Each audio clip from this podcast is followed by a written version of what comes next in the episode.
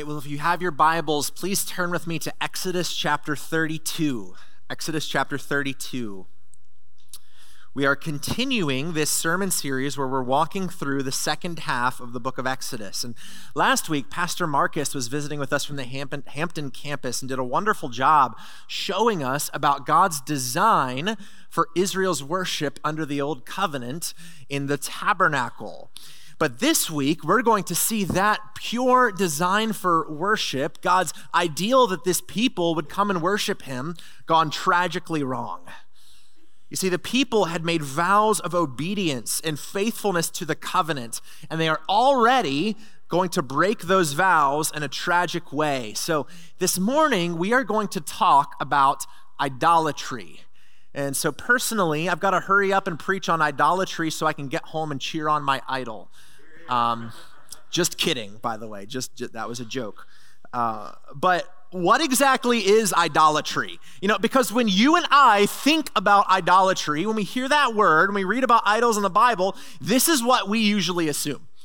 We think idolatry were these silly, naive, ancient people who didn't know any better, so they would bow down to these statues.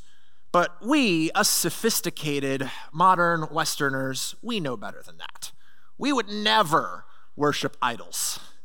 Let me suggest to you that idolatry is both the most common and the most pervasive sin in the world today, and I'm including us. I'm including America. What exactly is idolatry? Well, Martyn Lloyd-Jones, famous British preacher, one of my favorites, defined an idol this way he says, An idol is anything in our lives that occupies the place that should be occupied by God alone. Anything that is central in my life, anything that seems to me essential. An idol is anything by which I live and on which I depend. Anything that holds such a controlling position in my life that it moves and rouses and attracts so much of my time and attention my time and my money. So, in other words, an idol is what Tim Keller would call a counterfeit God. It is something that takes the place of God in my heart and my mind. It could be anything that takes the place of God in my heart and life. And idolatry is the fundamental sin that is underneath every other sin. The reason why we disobey God, the reason why we do bad things, is because there is something else in that moment that is more important to me than the glory of God. There's something else that I want more than God. That's idolatry. So, this morning, as we look into Exodus 32 and this account of Israel worshiping the golden calf, I believe that we are going to see the most graphic display of idolatry in all of the Bible my hope this morning is that we would first of all see both the danger and the ugliness and the disastrous impact of idolatry.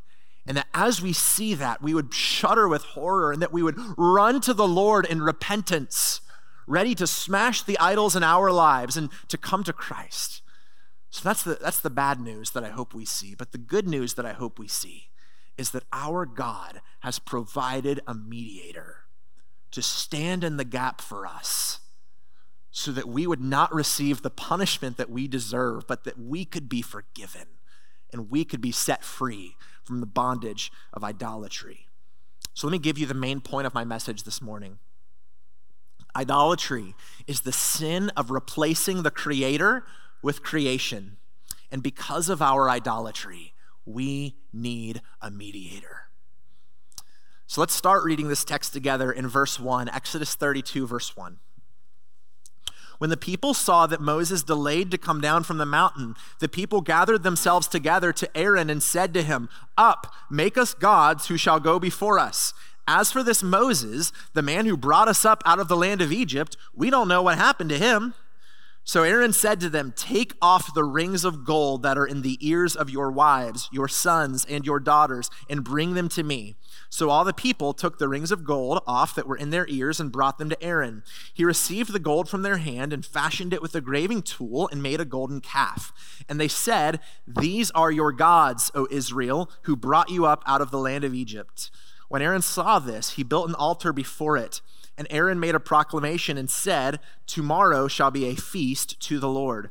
So they rose up early the next day and offered burnt offerings and brought peace offerings.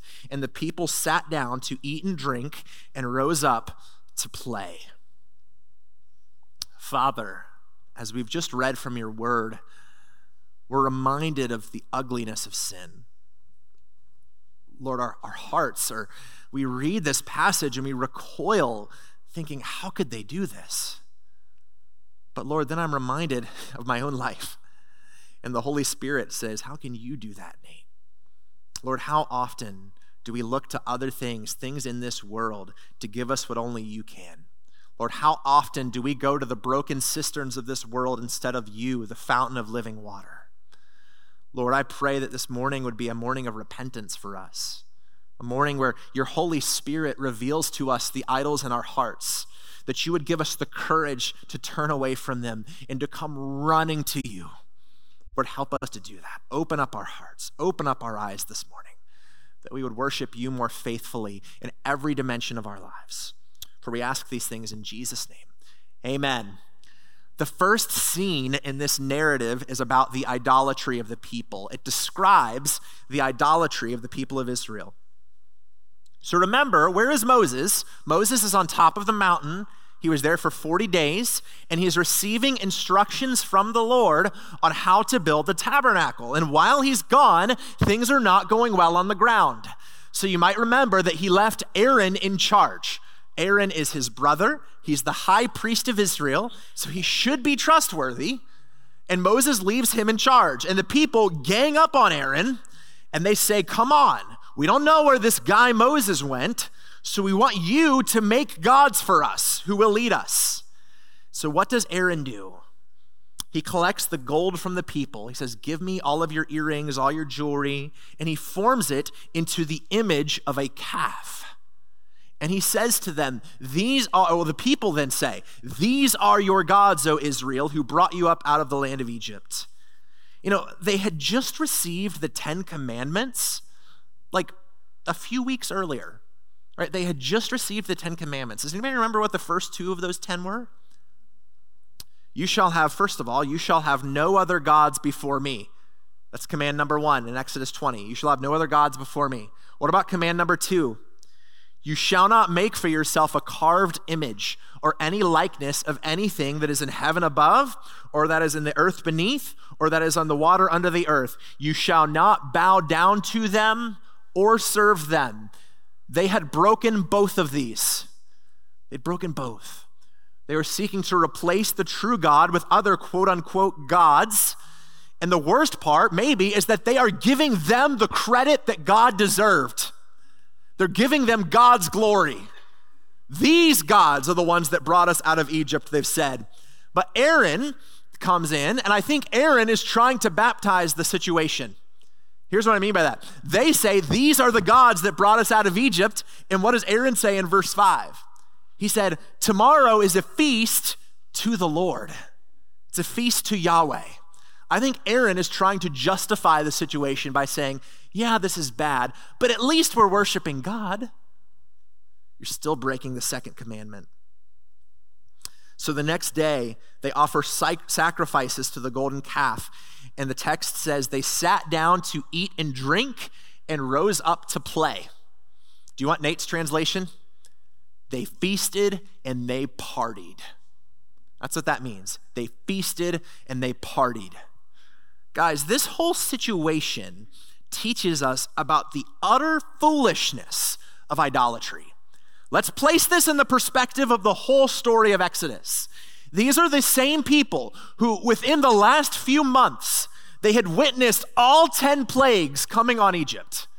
They had walked through the Red Sea on dry ground as the water is split before them. They had seen rain come, uh, bread come raining down from heaven, and water come gushing out of a rock to provide for them. They had heard the very voice of God thundering from Mount Sinai, giving them his law. And just a few weeks earlier, they entered into this covenant by saying, All that the Lord has commanded, we will do. Now they're so quickly abandoning God. They entered into this covenant with him, and just a few weeks later, they're breaking it. They're like a husband who would cheat on his wife on their honeymoon. They are so quickly deserting God. And for what? For a calf, that's what. For a calf. Now, why a calf? I've read a lot of commentators, there's a lot of speculation about why a calf, but the most convincing explanation to me is that there were Egyptian deities that were in the form of calves. So I think that this is what they knew.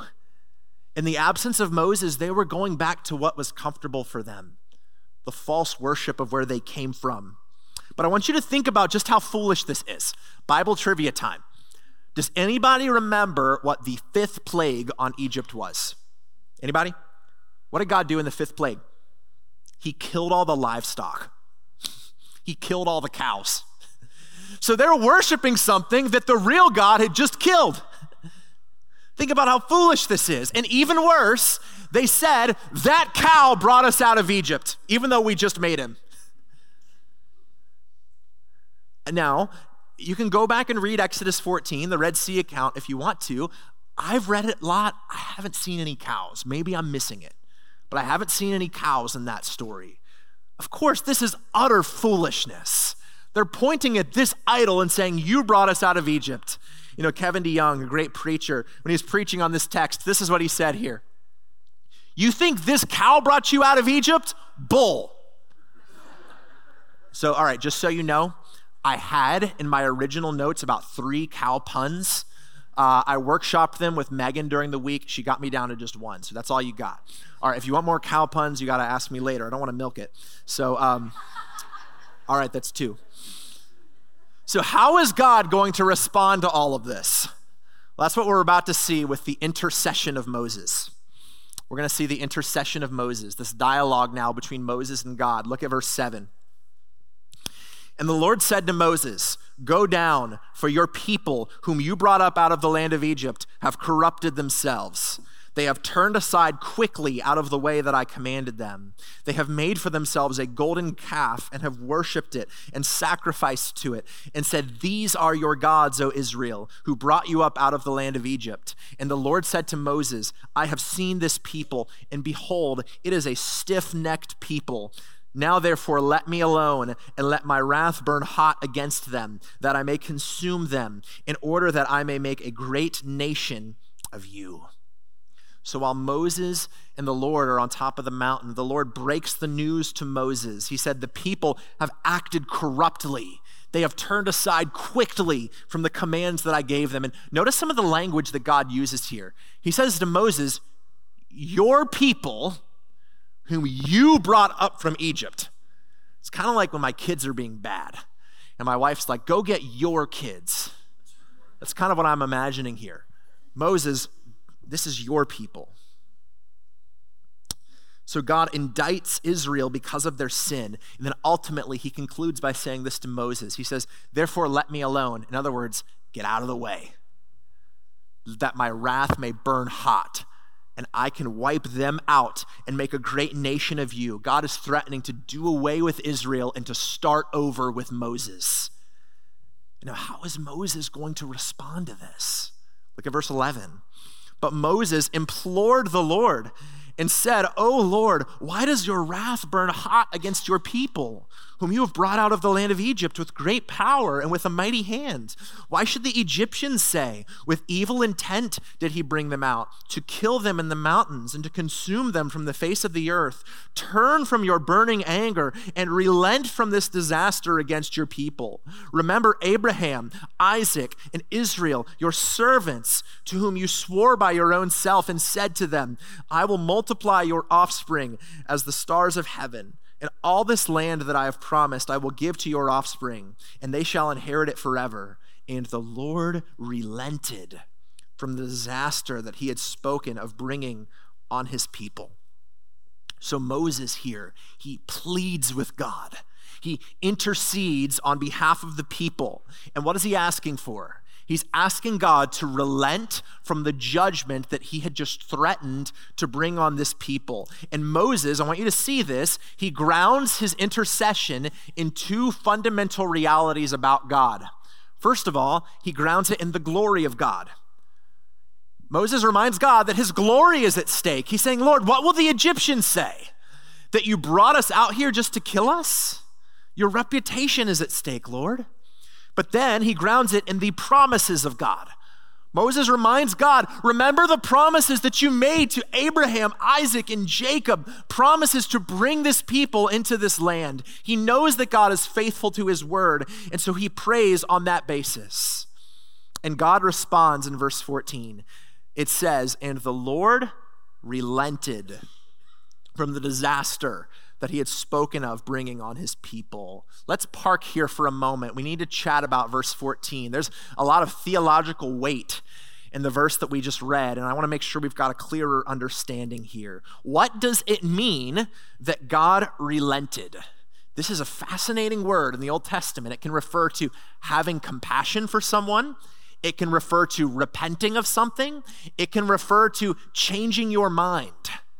And so, on the basis of this text, there are some who have argued that God changes his mind. In fact, there's a view called open theism that personally I would regard as a false teaching that teaches that God does not know the future and that God is learning as time goes on. And according to this view, God makes decisions in time without knowing the future.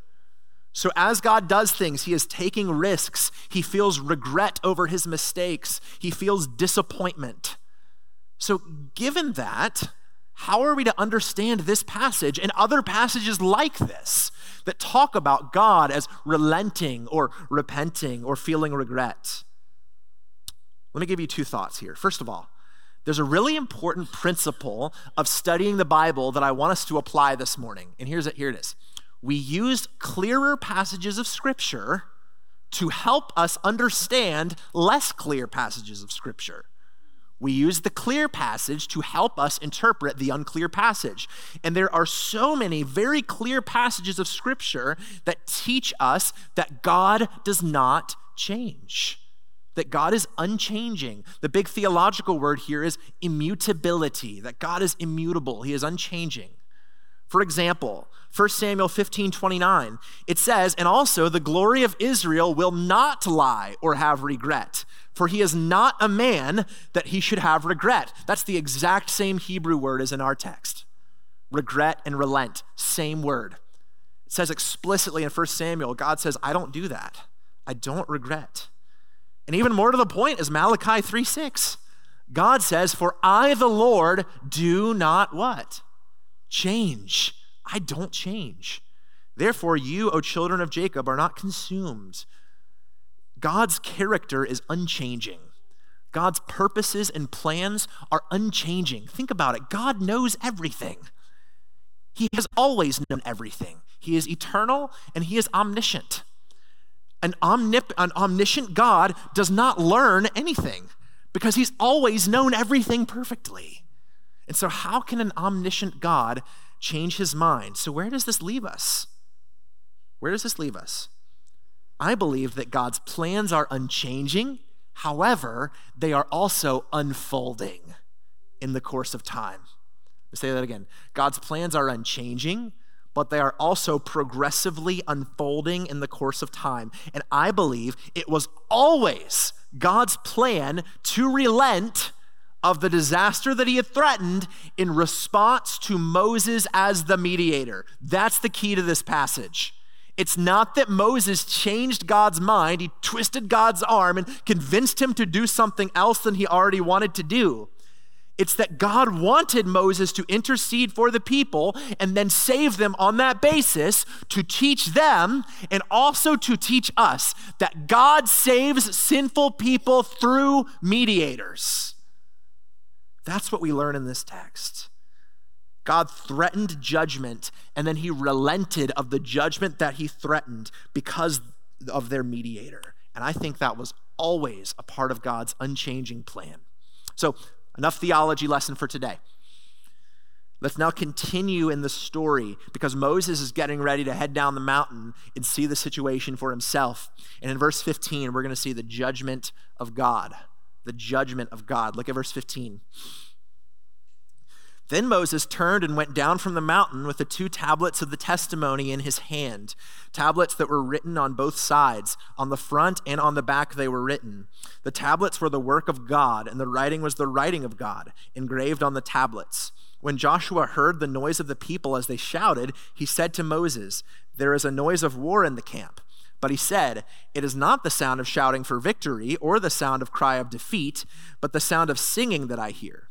And as soon as he came near the camp and saw the calf and the dancing, Moses' anger burned hot, and he threw the tablets out of his hand and broke them at the foot of the mountain. He took the calf that they had made and burned it with fire and ground it to powder and scattered it on the water and made the people of Israel drink it. Yum. So he comes down the mountain. He's got the Ten Commandments in hand, tablets that were written by the finger of God. And he meets up with Joshua, his assistant, on the way. And as they're on the way down the mountain, they can hear this raucous, wild party from far away. And Joshua, who's a military guy, goes, Oh man, I think there's a battle going on. But Moses knows better. He said, No, dude, this is drunken singing. This is a wild party going on. When Moses sees the idol, and he sees their dancing. Moses is so furious that he destroys this idol, he grinds it into powder, and he throws it in their water supply. So much for their God. But remember, who's the ringleader here? It's Aaron. Right? It's his brother, it's the high priest, the one that Moses left in charge. And so now Moses is going to confront Aaron. And how's Aaron going to respond? Look at verse 21. Moses said to Aaron, What did this people do to you? I love how he starts. He's like, There's no way. Like, they must have held you hostage or something. What did they do to you that you brought such a great sin upon them? Aaron said, Let not the anger of my Lord burn hot. You know this people, that they are set on evil? For they said to me, Make us gods who shall go before us. As for this Moses, the man who brought us up out of the land of Egypt, we don't know what's become of him. So I said to them, Let any who have gold take it off. So they gave it to me, and it's crazy, Moses, you won't believe this. I just took the gold. I didn't, I didn't know any better. I just threw it in the fire, and poof, out came this calf. It's crazy. You know, God has a sense of humor. Like he put this in the Bible and it's funny. Anyway, side note. Moses said to Aaron, like, what could they have possibly done to you to make you do this? And instead of taking responsibility and confessing, Aaron plays the blame game. First of all, he said, Moses, you know how difficult these people are. I mean, you get it. You know how difficult they are. And then he said, besides, we just took the gold and we threw it in the fire, and poof, this calf came out. It sounds like something my toddler would say when I asked her why she hadn't cleaned up her room yet.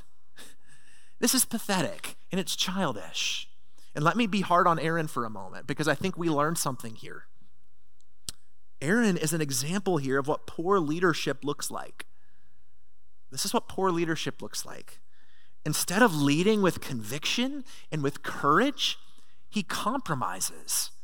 He caves into the sinful desires of the people. And why did he do it?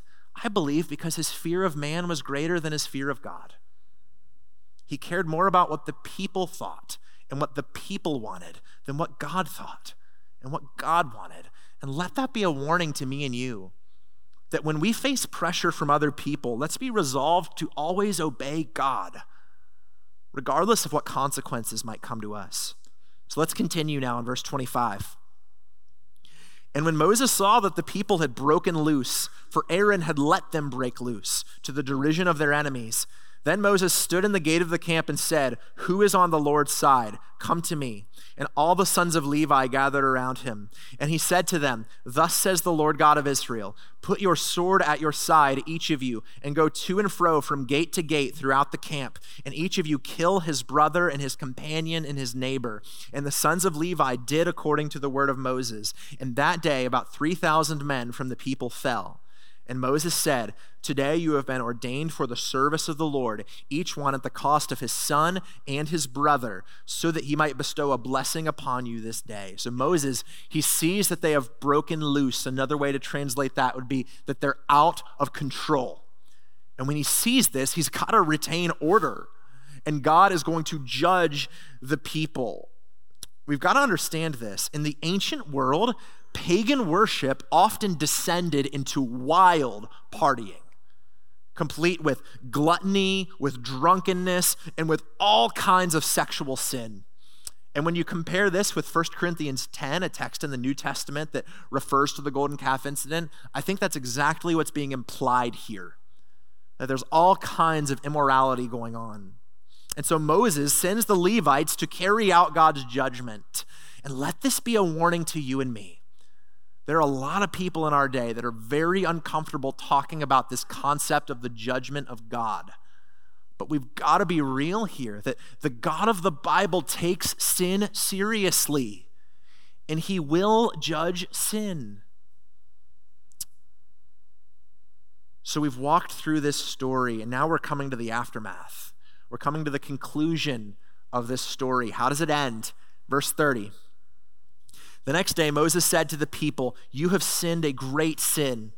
Now I will go up to the Lord. Perhaps I can make atonement for your sin. So Moses returned to the Lord and said, Alas, this people has sinned a great sin. They have made for themselves gods of gold. But now, if you will forgive their sin, but if not, please blot me out of your book that you have written.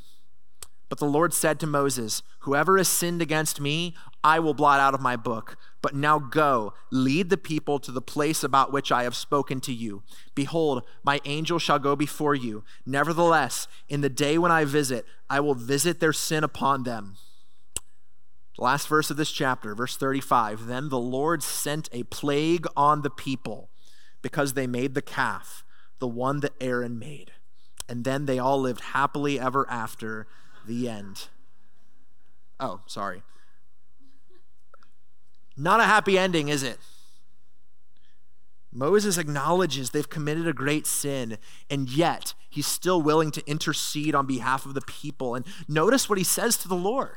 He doesn't minimize what's happened. He doesn't try to justify what they've done, but out of his love, he said, Lord, will you blot me out of your book?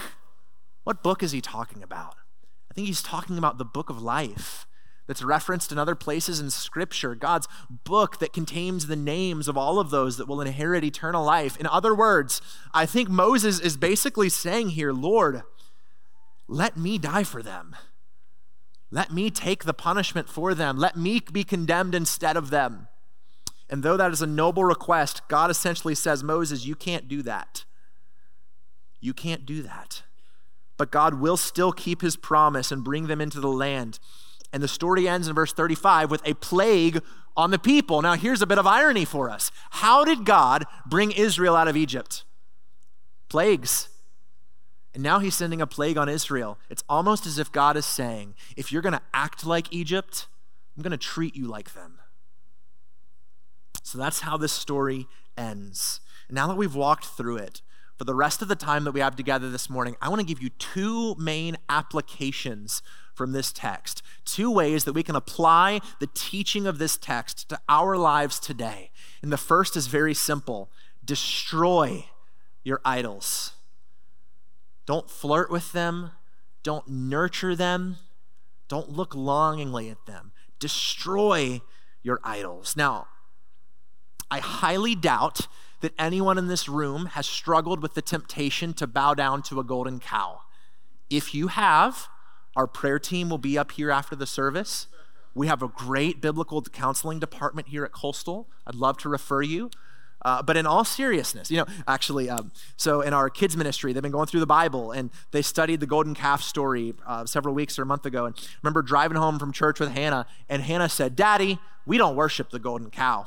Said, You got it, babe. Thank you for the reminder. Uh, that's what I needed to hear. But here's the deal like I already mentioned, when we think about idolatry as arrogant modern Westerners, we think it's just these idiots bowing down to statues. That's what idolatry is. But I want to put that in context. We need to understand they didn't actually think the statue was the God, the statue was the image of the God, it was the representation of the God, it was not the God itself.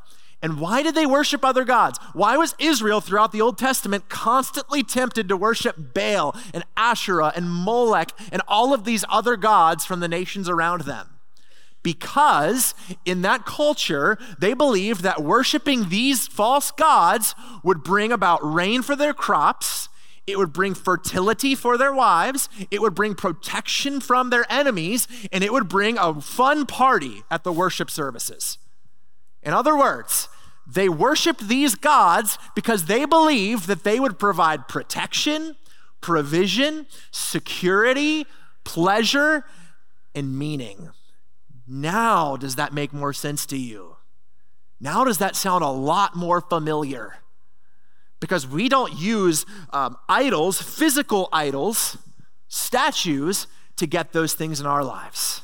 We use careers, we use relationships, we use hobbies, we use political ideologies, we use whatever else it might be in order to get those things that we most want.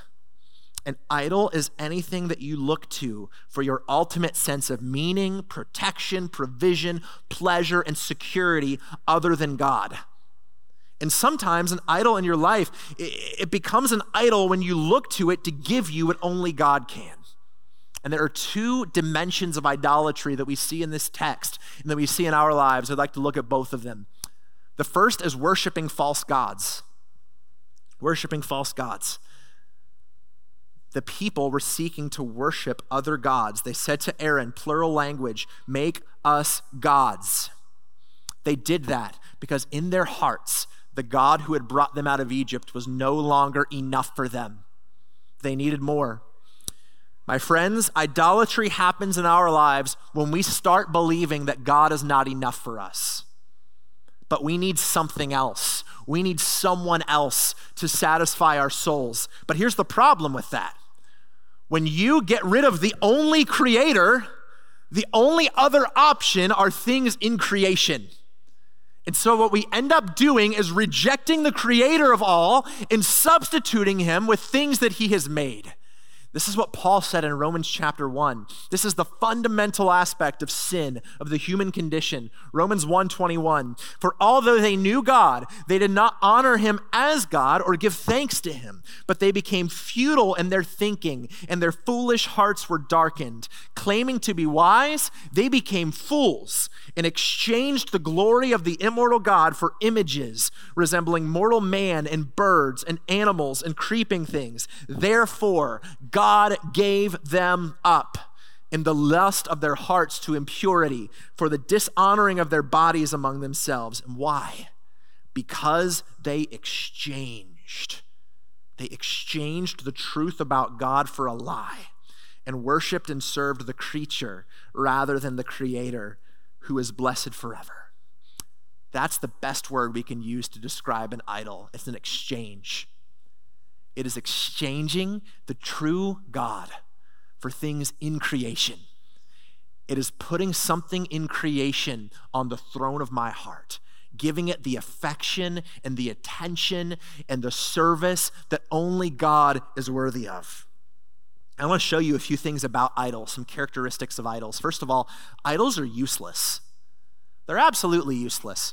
They don't do anything for us. They make big promises and they can't back them up. They promise fulfillment, joy, meaning, peace, and security, but they're useless. I mean, think about it. How powerful was the golden calf? How powerful was the golden calf? Moses turned their God into a beverage, ground it down, made him drink it. Likewise, the idols in our lives, they don't do anything for us except make us miserable. But second, idols control us. Man, when something becomes an idol in our life, it demands absolute obedience. It consumes all of our attention. I've heard it said before that a great way to tell if something is an idol in your life is that you're willing to sin to get it or sin because you're afraid of losing it. It's the thing you feel like you can't live without. Think about it. Why does someone become a workaholic? because they've made their career and their sense of success, their status at work, into an idol that means more to them than their relationship with the Lord and more to them with their relationship with family. We could go on and on and on. Idols become idols to us and they consume our lives. And they take the place that only God should have. But here's perhaps the most sinister thing of all idols can be anything. Idols can be anything. John Calvin famously said that the human heart is an idol making factory.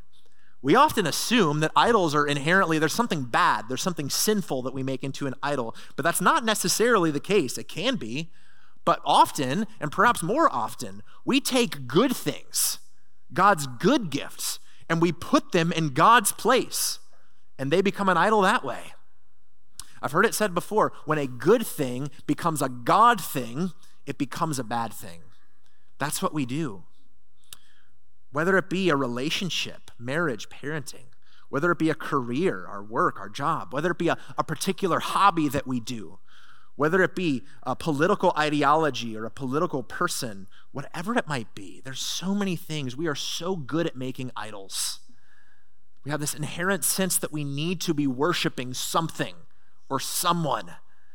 But in our sin, we turn away from the true God and we worship things in creation. And so, this is what we need to honestly ask ourselves this morning. Is there anything in my life that is more important to me than God? What do I think about more than anything else? What do I desire more than anything else? What do I feel like I could not live without? Is it the Creator or is it something in creation? I have been praying all morning that at this point in the sermon, the Holy Spirit would do what I can't, which is to reveal in your heart in your mind what's really on the throne of your heart this morning. To reveal to you, man, what has been getting most of my attention and my affection? Is it Christ or is it something in this world? And my prayer is that the Lord would shine a spotlight on those things so that we can put God back on the throne of our heart so that he can be number one. But there's another dimension of idolatry that we see in this story, and it's worshiping God falsely. You see, idolatry is both worshiping false gods, but it's also worshiping the one and only true God in a false way. It's the difference between the first commandment and the second commandment. The first commandment has to do with substituting God for other gods. The second commandment has to do with worshiping the true God falsely. Remember Aaron, he tried to baptize the situation by saying, Actually, guys, it's a feast for Yahweh. Yay. We're worshiping the true God. But here's the deal it doesn't matter. They were still breaking God's command. And I want to emphasize this it really doesn't matter how sincere Aaron might have been or how sincere the others might have been. Again, Kevin DeYoung said in his sermon on this text sincerity is not the measure of truth. And I say that because there are many in our day that would say it really doesn't matter how we worship God as long as we're sincere, as long as our heart's in the right place. I hope you know how wrong that is.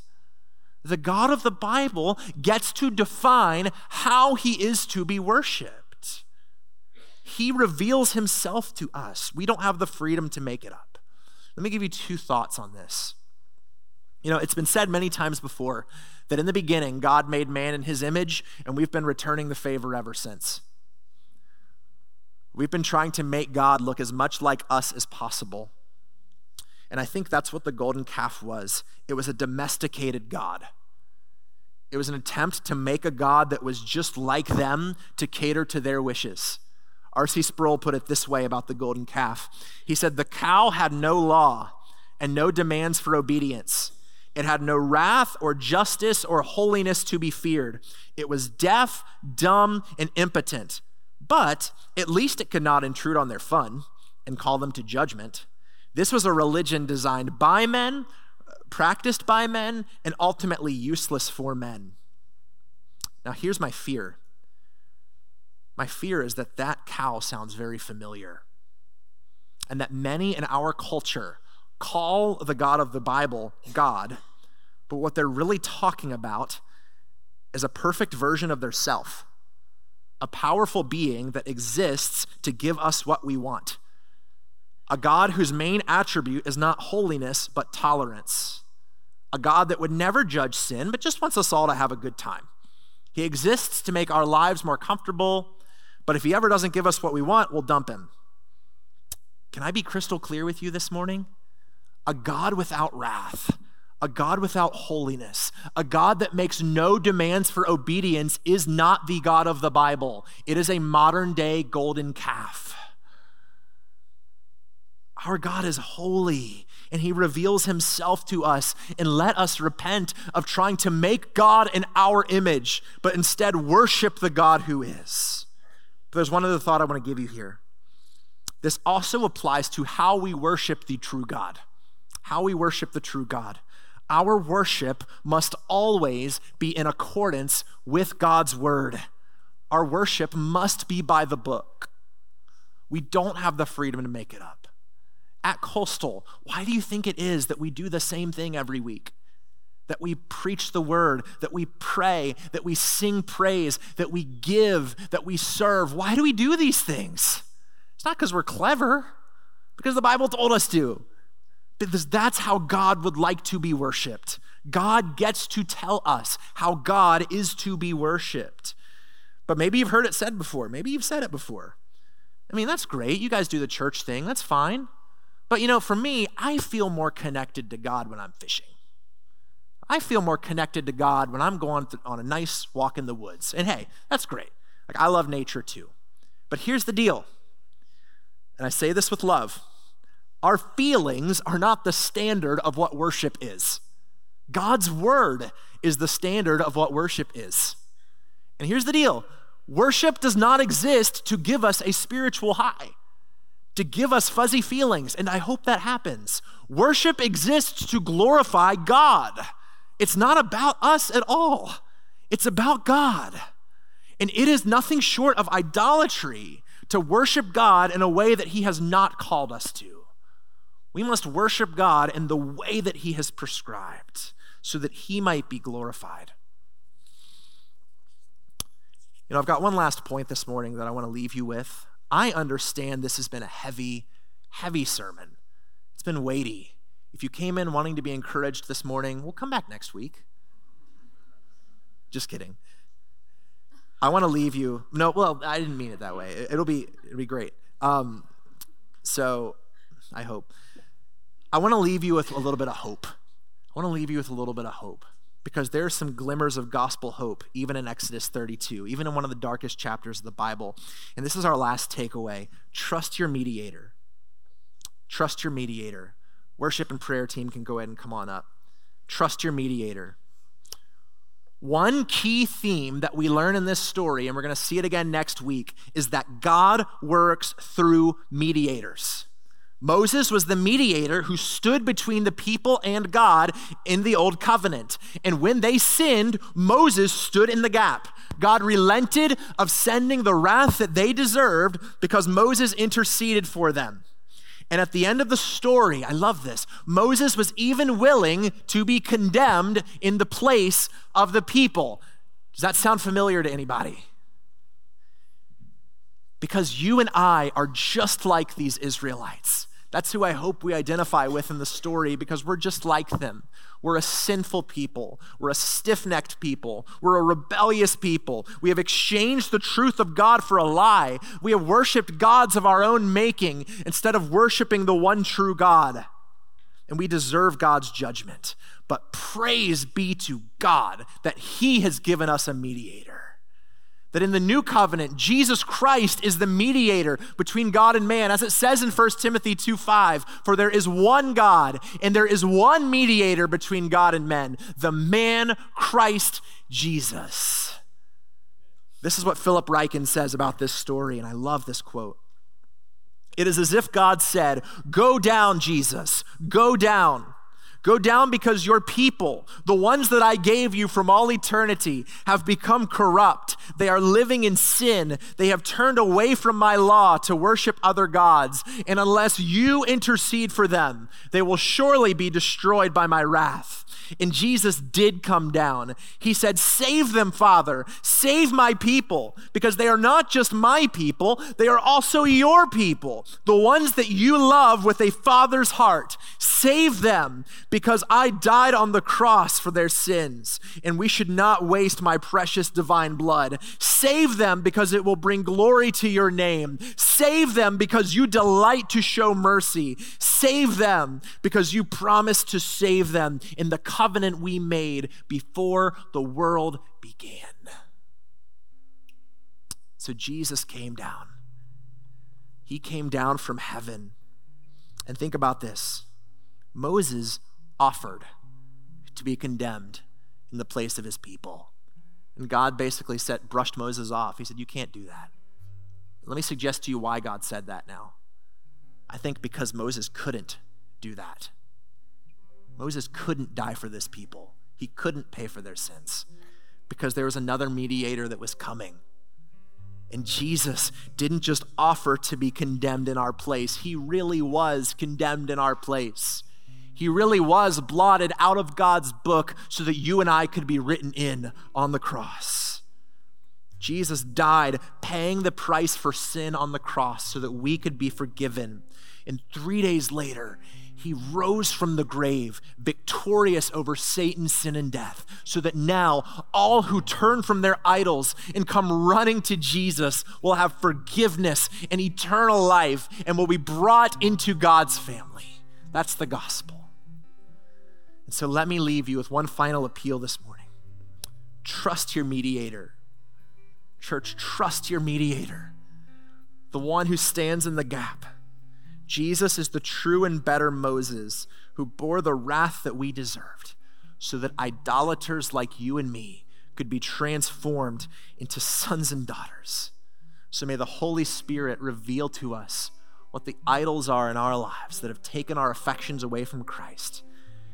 May we repent of our idolatry and let us this morning find a renewed delight in satisfaction and trust in Christ alone, our mediator. Let's pray. Holy Spirit, would you do the work that I can't? Would you take this truth and drill it down deep into our hearts? Would you convict us of the things that have received more of our attention and affection than Christ? And would you cause us to come running into the arms of our Father this morning, knowing that his arms are open wide? Oh Lord, how much you love us, how much you care for us, how eager you are for us to come running to you. Father, I pray that you would do a work in our hearts and in our lives this morning. We love you and we praise you, for it's in Jesus' name we pray. Amen.